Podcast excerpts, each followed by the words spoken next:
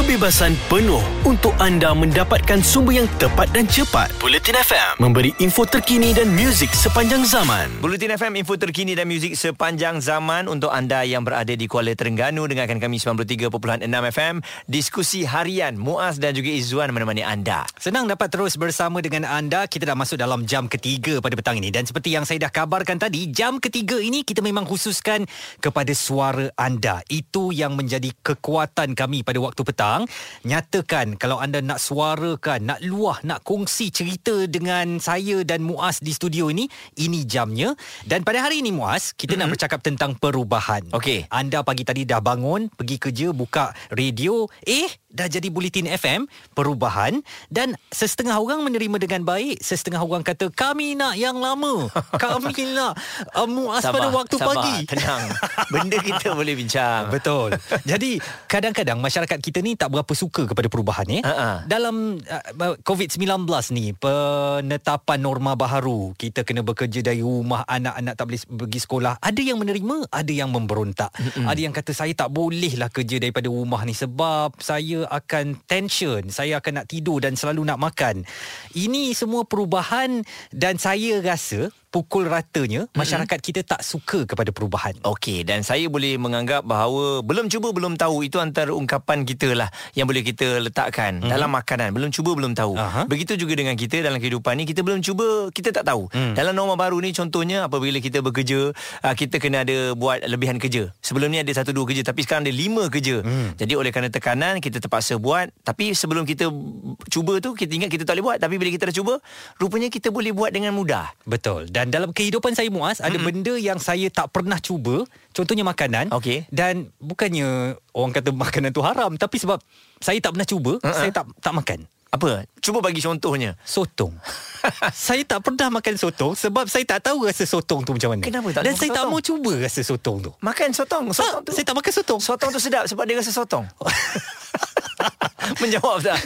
saya tak tahu rasa sotong tu. Jadi ini mungkinlah apakah Oh. saya ni orang yang tak mau berubah atau saya tak apalah bukan saya mati tak makan sotong kan. Ah, ah. Saya lebih suka makan udang. Okey. Ah jadi apakah saya ni tidak suka kepada perubahan ataupun mungkin apakah masyarakat kita ni tak suka pada perubahan? Bagaimana anda menerima perubahan termasuk kepada uh, bulletin FM yang mulai anda dengar bermula hari ini? Talian kami 0377225656 atau WhatsApp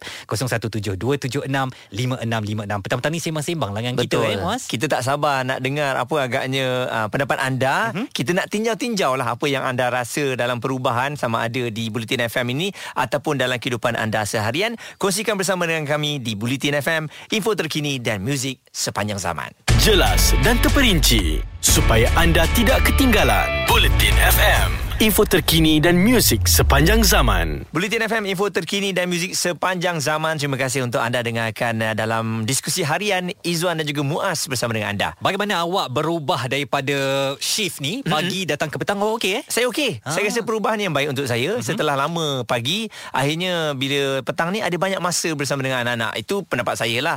Kan kita kita kena ada perubahan dalam kehidupan kita kalau sama je pun tak baik juga. Saya mungkin berbeza sikit lah pandangan dengan awak Muaz. Saya kalau dibagi shift lain saya mungkin akan macam ah tak tak suka lah bukan tak mau lah susah nak berubah lah. Saya dah biasa datang petang kan. Hmm. Saya boleh kerja uh, settlekan kerja kat rumah saya pada waktu pagi.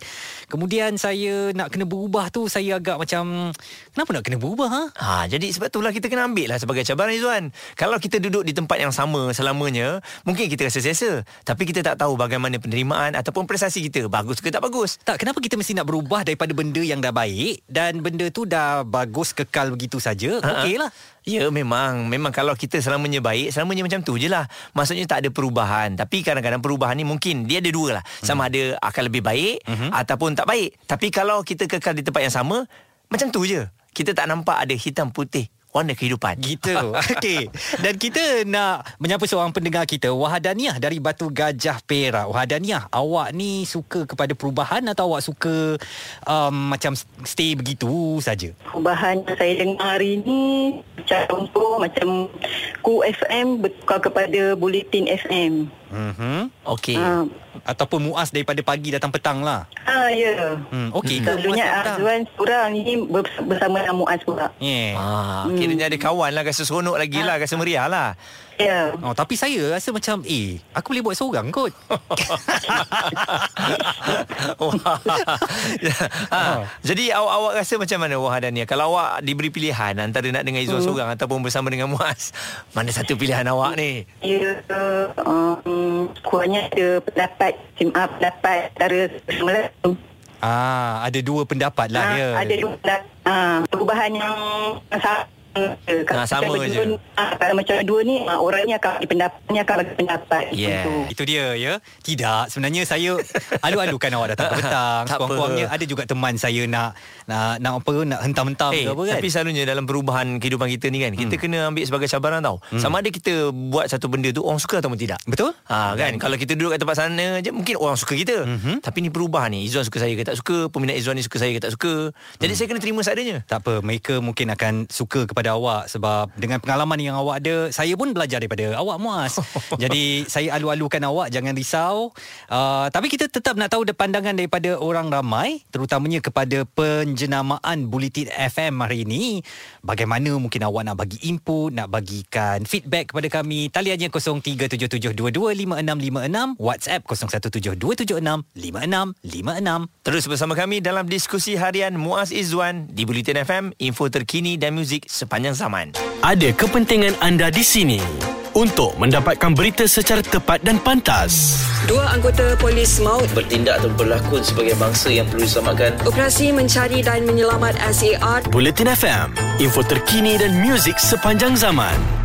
Bulletin FM, info terkini dan muzik sepanjang zaman dalam diskusi harian Muaz dan juga Izzuan pada hari ini. Kita cerita mengenai perubahan tapi kita takut nak berubah. Hmm, saya rasa sebenarnya bukan saya tak nak berubah tapi saya takut kepada perubahan, takut kepada hasilnya. Apa yang dah ada sekarang lebih baik diteruskan saja itu pandangan saya. Tapi bagaimana agaknya pandangan pendengar? Kita ada Flora daripada uh, daripada Pulau Pinang. Flora, selamat petang. Ya, selamat petang. Bagaimana? Hello. Awak suka kepada perubahan atau awak suka kepada tampuk yang sama sahaja? Saya cakap soal perubahan kan. Hmm. Ah, kita mesti nak berubah lah. Tengoklah perubahan tu macam mana kan. Hmm, betul. Kalau berubah ke arah kebaikan tu memang baguslah. Macam boleh boleh FM hari ni yang start hari ni, Mhm. baguslah kan. Sebab kita mau mau uh, sesuatu yang baru, sesuatu Yes. yang fresh kan. Hmm. Hmm. Dan Macam Bulletin FM dan kita mau info-info yang baru lah. Oh. Tapi kalau per- perubahan yang kita alami sekarang macam sekarang kan kita uh, uh, mengalami apa uh, negara kita di Pandemik. COVID kan. Mhm. Uh, perubahan macam ni tak bagus lah. Macam dulu kita ada kerja, ada Yes. apa apa kehidupan yang bebas. Tapi sekarang sudah dah, dah macam terkungkung, tersekat, semua tak boleh itu itu ini ada satu perubahan yang sangat tak bagus lah. Okey, sebab apa? Uh, Flora mungkin bersetuju dengan perubahan ini tapi ada juga segelintir eh, daripada pendengar yang katanya tak maulah berita-berita ni kita nak lagu, lagu, lagu. Uh, jadi mungkin ada beberapa segmen masyarakat yang boleh menerima informasi yang serius, perkembangan Sebab semasa. Manusia, manusia semua tak sama. Manusia semua berbeza kan. Macam kita adik-beradik juga tak sama Betul. kan. Betul. Manusia mesti ada cita rasa yang berbeza. Tapi yang paling penting, kita nak info tu, kita nak berita, nak tahu apa yang berlaku kat luar tu juga. Kalau lagu saja kita tak tahu apa yang, yang kat luar tu, tak bagus juga kan. Yes. Ha, jadi sekarang ni yang paling penting input dia apa yang kita mahukan iaitu menyampaikan maklumat kepada mereka kan. Ha, kita nak tahu apa yang terjadi kat luar tu macam mana. Semua kita nak tahulah. Kalau sekadar lagu tu kat mana pun kita berdengar kan. Dan Flora jangan risau sebab awak akan dapat berita dan juga lagu yang best pastinya di Bulletin FM eh. Kita tak kerana kerana perubahan lah hidup saya pun sangat berubah sekarang daripada Januari sampai sekarang saya tak ada kerja tak ada bekerja Aduh. susah. Hmm. Okey, jadi kita harapkan ya awak kuat dan juga akan ada kerja yang bersesuaian dan kita sama-sama dapat mendepani pandemik ni secepat mungkinlah dapat kembali seperti sedia kala, okey? kalau semua orang ikut semua tu ha, ikut-ikut apa apa ikut SOP semua dengan cakap tu ah mungkin kita dapat lepas daripada COVID lah. Baik, itu uh, pendapat Flora. Memang betul lah. Adik-beradik ni pun walaupun nak acuan yang sama tapi perangai lain-lain. Betul. Ada yang kita geram juga dengan adik-beradik kita. Mm-mm, saya dulu share bilik dengan adik saya Tiap-tiap malam dia main gitar Main drum Saya ni kaki buku kan ah Itu dia Acuan yang sama Tapi Aduh. ah, Dia berbeza-beza Saya nampaknya kita di diskusi harian ni pun sama juga. Saya anggap sebagai saya adik Izzuan lah. Saya yang main gitar, abang saya yang membaca Oh, buku. kan? Huh, macam mana eh? Tapi bal- baru ha- orang panggil ada warna-warni Baru sikit. balance. Ha. Ah, kalau kita semua sama warna putih je kan, tak best lah macam tu. Jadi itu yang kita mahukan dalam kehidupan Kita harapkan dalam setiap perubahan ini Dapat diterima oleh uh, orang ramai Dan perubahan ini adalah per- perubahan yang terbaik lah Dan kalau awak rasa mungkin saya ni seorang yang tak suka berubah, hello, dulu saya berhenti TV3 tau. Sebab tu sebelah tu saya masuk ke Cool FM. ah, jadi saya berani juga berubah sebenarnya. Okey, okey. Walaupun lama lah 16 tahun je Baik, kerja saya akan kan. cuba paksa Izzuan makan sotong Itu adalah perubahan yang terbesar dalam diri dia Tapi jangan suruh saya makan durian Kerana saya tak nak berubah Itu sama. saya pun tak nak berubah, saya tetap tak nak makan durian. Kekal terus di Bulletin FM Info terkini dan muzik sepanjang zaman Bulletin FM, terkini, relevant dan penting untuk anda. Info terkini dan muzik sepanjang zaman. Bulletin FM. Bulletin FM info terkini dan muzik sepanjang zaman. Terima kasih untuk anda yang bersama dengan kami dari awal pagi tadi bersama dengan Ellie dan juga Hawa, lepas tu Haiza dan kini dalam diskusi harian Muaz dan juga Izzuan menemani anda. Sekejap lagi uh, malam nanti sebenarnya rakan saya Fetri Yahya akan bersama anda pula dalam Ilham Sanubari. Tapi sekarang kita ada satu segmen baru Muaz, Tarung Sarung. Okey, tarung sarung eh. Mhm, Tarung ini- sarung ni kalau kita tengok macam berlawan gitu. Ah betul dan kita nak fokuskan kepada isu-isu serta perkembangan sukan. Um, atlet perlu sokongan bukan kecaman. Itu yang kita nak bawakan perhatian kepada semua. Mm-hmm. bagaimana kita ni kalau menang pasukan bola lah kata bukan main kita sokong dan puji kepada aksi serta kualiti yang ditunjukkan tapi kalau kalah Okey. hai kita lah yang paling bising dekat Twitter Baik, ini uh, yang berlaku apabila kita dapat saksikan lah atlet-atlet kita turut dikecam mm-hmm. semasa Sukan Olimpik dan saya yakinlah bukan saja di negara kita Malaysia, malah di negara jiran Indonesia. Kalau anda kata di luar negara di UK tak ada orang kecam, ada juga. Ada. Lagi teruk mm-hmm. sebab dia orang mempertikaikan mengenai masalah kulit. silap uh, baling botol sekali ha. eh. Ha. Jadi ini memang mungkin bukan masalah domestik saja, masalah ini berlaku. Tapi sebenarnya Muaz nak bagi tahulah kepada semua pun kan, untuk sesuatu ataupun seseorang atlet ini mewakili negara bukan satu proses yang mudah eh. Uh, Nur Dabita Sabri katanya ceritanya nak proses pergi sampai ke kolam renang Olimpik itu begitu sukar sekali. Mm-hmm. Takkanlah kalau dia menduduki tempat keempat terus kita bash dan kecam dia setelah usaha keras yang beliau lakukan untuk berada di posisi itu. Walaupun memang kita mengharapkan pingat tetapi dia tak dapat pingat, janganlah mm-hmm. kita terus kecam dia. Betul. Jadi menerusi posting yang dikeluarkan oleh Datuk Lee Chong Wei dia kata saya amat terasa apa yang mahu saya katakan ialah saya kenal mereka mereka turun ke gelanggang dengan hanya satu tujuan satu sasaran untuk menang perlawanan demi bendera di dada untuk buat kita bangga ya. Ini apabila kita tengoklah ya perlawanan ataupun uh, pemain uh, bergu campuran kita. Hmm. Chan Peng Son dan juga Go Ling Ying yang turut dikecam oleh kerana kalah.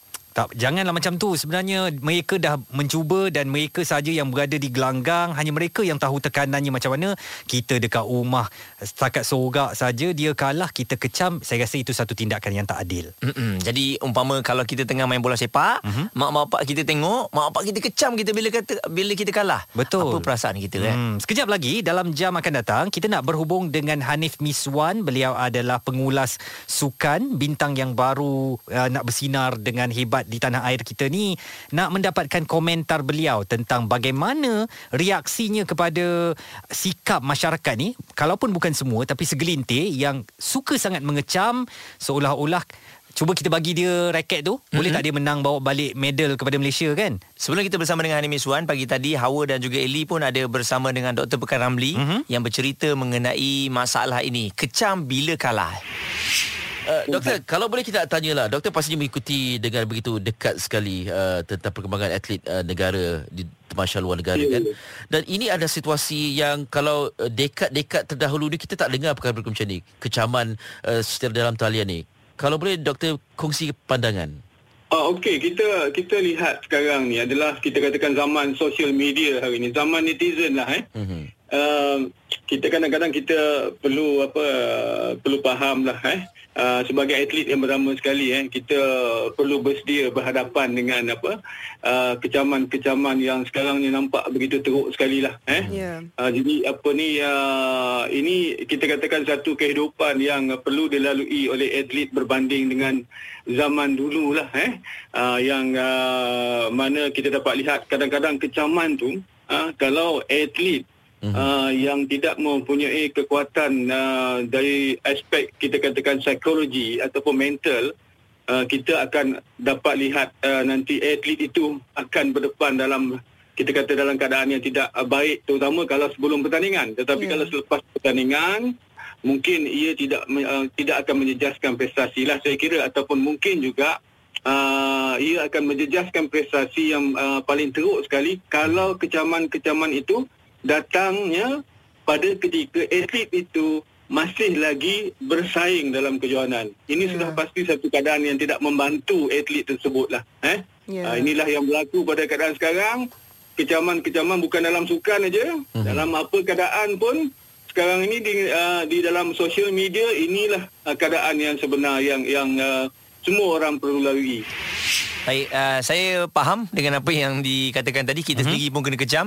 Itu biasa. Jadi kita akan bersama dengan Hanim Miswan kejap lagi. Di Bulletin FM, info terkini dan muzik sepanjang zaman.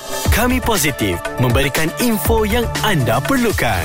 Bulletin FM, info terkini dan muzik sepanjang zaman. Bulletin FM, info terkini dan muzik sepanjang zaman. Ini diskusi harian Muaz dan Izwan. Mm-mm, dan sekarang ni kita bersama dengan Hanim Miswan cerita mengenai atlet kita bila menang di Sanjung, bila kalah di Kecam. Saya nak tahu Hanif, sebagai seorang yang berkecimpung dalam dunia sukan sejak sekian lama, bagaimana anda melihat sikap segelintir masyarakat kita yang bila kalah, dia kuat kecam, kalau menang dia memang sokong, tapi dia seolah-olah tak boleh menerima perubahan kepada kekalahan yeah. ni. Bila dia nak atlet tu menang sentiasa, saya rasa itu mustahil lah kan. Jadi bagaimana yeah. agaknya anda lah sebagai orang yang dalam dunia sukan ini melihat kepada sikap masyarakat kita ni? Ya, saya kira uh, ini memang satu persoalan yang sangat normal ataupun normal lah di mana-mana negara sekalipun dengan peminat-peminat dia kan. Hmm. Dan uh, memang akan ada peminat-peminat macam ni kita tak nafikan memang tunggu waktu atlet-atlet kita kalah je. Sebab kadang-kadang uh, kita kita jangan tolak eh bahawa mereka ni semua memang semangat. Semangat mm-hmm. nak menang uh, semangat kalau boleh nak bertanding tu atlet kita mesti menang. Je tengok latihan oh rasa kita mesti menang semua. Tapi saya percaya uh, mungkin diorang ni pun kurang dari sudut pengetahuan am berkaitan dengan sukan tentang uh, sukan-sukan yang kita masuk ni terutamanya kalau kita Olimpik sekarang kan Mhm. uh, bila kita masuk Olimpik kita rasa atlet kita mesti menang emas uh, mesti menang pingat jadi saya tak tahu sebenarnya nak bertanding ke Olimpik tu satu perkara yang yang sukar dan bila masuk je pun dah okey dah Mm-mm. dah dah sangat hebat dah tu tapi uh, bila kalah dia mulalah uh, habiskan duit kerajaan je habiskan uh, Oh, ya. Ini duit cukai kan? Ha, betul. Tapi Hanim kan kalau kita tengok Ya. kita sebagai rakyat Malaysia kita ada hak untuk nak bersuara apa kalau kita rasa tak Setuju. puas hati. Ya, setuju, setuju. ha. Nak, nak, nak, kritik secara membina tak ada masalah. Memang kalau kecewa, memang semua orang kecewa. Hmm. Tapi uh, bila nak kecam, uh, yang terlampau-lampau tu memang tak patut bagi saya. Sebab sebagai contoh, kita lihat pada uh, temu bual Dabitah yang baru-baru ni kan. Dia berjaya menempatkan diri empat kedudukan empat terbaik dunia. Mhm. Uh, tapi perkara pertama yang dia cakap adalah tentang sebelum dia masuk Olimpik, dia ada satu gangguan uh, psikologi. Dia kata sebab dia tak kenal diri dia siapa, sebab dia berjuang dengan keluarga. Hmm. Kecaman-kecaman daripada penyokong-penyokong pun kata dia ni tak layak lah, tak patut lah. Uh, dia tak dia tak world standard lah. Jadi itu kacau dia dengan pandemik COVID-19 ni. Jadi bila dia menang, dia menangis, dia kata itu menangis kegembiraan kepada orang yang selalu percaya kat dia, kepada orang yang sokong dia. Ayat dia tu, dia dia sangat bangga dengan diri dia sendiri. Ya. Jadi uh, maksudnya ada ada impact daripada kecaman-kecaman tersebut dan uh, ada juga impact yang kalau atlet tu dia boleh overcome, dia boleh uh, balas balik dengan kejayaan di peringkat antarabangsa lah. Sebagai seorang yang dekat dengan atlet-atlet negara kita, bagaimana agaknya mungkin Anik pernah mendengar cerita daripada mereka tak seronok lah macam ni kami berjuang untuk menaikkan nama Malaysia tapi kalau kami tergelincir kalah dalam pertandingan tersebut, ai kecaman yang diterima bukan main lagi kepada kami ni. Pernah tak Ya. Anik dengar cerita-cerita tu daripada atlet sendiri? Betul, saya saya sangat rapat dengan pemain-pemain bola sepak terutamanya dan uh, kalau mereka macam saya kenal seorang uh, Sean Selvaraj yang hampir tak nak main bola hmm. sebab dia dapat kecaman bila tim dia kalah, bila dia main untuk Malaysia pun kalah dan apatah lagi dia berbangsa India dan terus saja dikaitkan dengan warna kulit Hmm, hmm. kauman. hmm, Hmm. hmm. Uh, jadi benda-benda macam tu di luar batasan sukan. Macam itulah tadi nak menjawab soalan bila cakap kau nak kecam, nak kritik pasal prestasi tak ada masalah. Tapi bila kalah je, uh, mulalah kaitkan dengan warna kaum, warna kulit, Hmm. uh, apa bezanya main untuk negeri ni, untuk negara ni dan dan terus kepada keluarga. Jadi efek-efek macam tu yang buat kadang-kadang atlet ni sampai berhenti. Dia kata macam, oh baik dia buat kerja lain, tak ada kena apa-apa dan dia enjoy daripada main sungguh-sungguh sebab dia orang ni kadang-kadang live dia orang sangat berbeza dari kita kan. Hmm, Hmm, dah dedikasikan diri untuk uh, mewakili negara, untuk harumkan nama Malaysia, letak negara dekat uh, pesada dunia kan. Mm-mm. Tapi Uh, bila kalah eh, itu yang kadang-kadang orang tak boleh terima dan orang kerja nak kecam termasuklah serang peribadi. Okey. Baik, terima kasih Hanif. Uh, itu adalah pendapat daripada Hanif sendiri. Uh, saya pun nak ni kritik sikit lah Hanif punya penyampaian sukan tu bagi up sikit lah, bagi energi sikit eh. boleh boleh terima kasih. Gurau, gurau. Baik, terima kasih Hanif Miswan selaku pemerhati sukan dan juga pengulas sukan yang sekarang ni memang tengah sibuk lah sebab liga kita dah mula. Uh, dia lah orangnya. Betul. Jadi saya harap anda ambil serius apa yang Anip katakan tadi eh. Bagaimana agaknya perasaan atlet itu apabila dikecam. Janganlah kita jadi masyarakat yang hanya tahu kecam, hanya tahu tuding jari je. Kitalah yang betul, mereka lah semua yang salah. Ini satu sikap yang sangat tak baik. Kekal terus bersama kami di Bulletin FM, info terkini dan muzik sepanjang zaman. Analisis. Hanya kerana memiliki 150 kg daging lembu yang disembelih tanpa kebenaran Kemas kini Sistem e-tanah yang dilaksanakan secara kerjasama awam swasta PPP dan pendapat. Ini bukan perkara yang boleh dia ambil enteng. Inilah Bulletin FM. Info terkini dan muzik sepanjang zaman.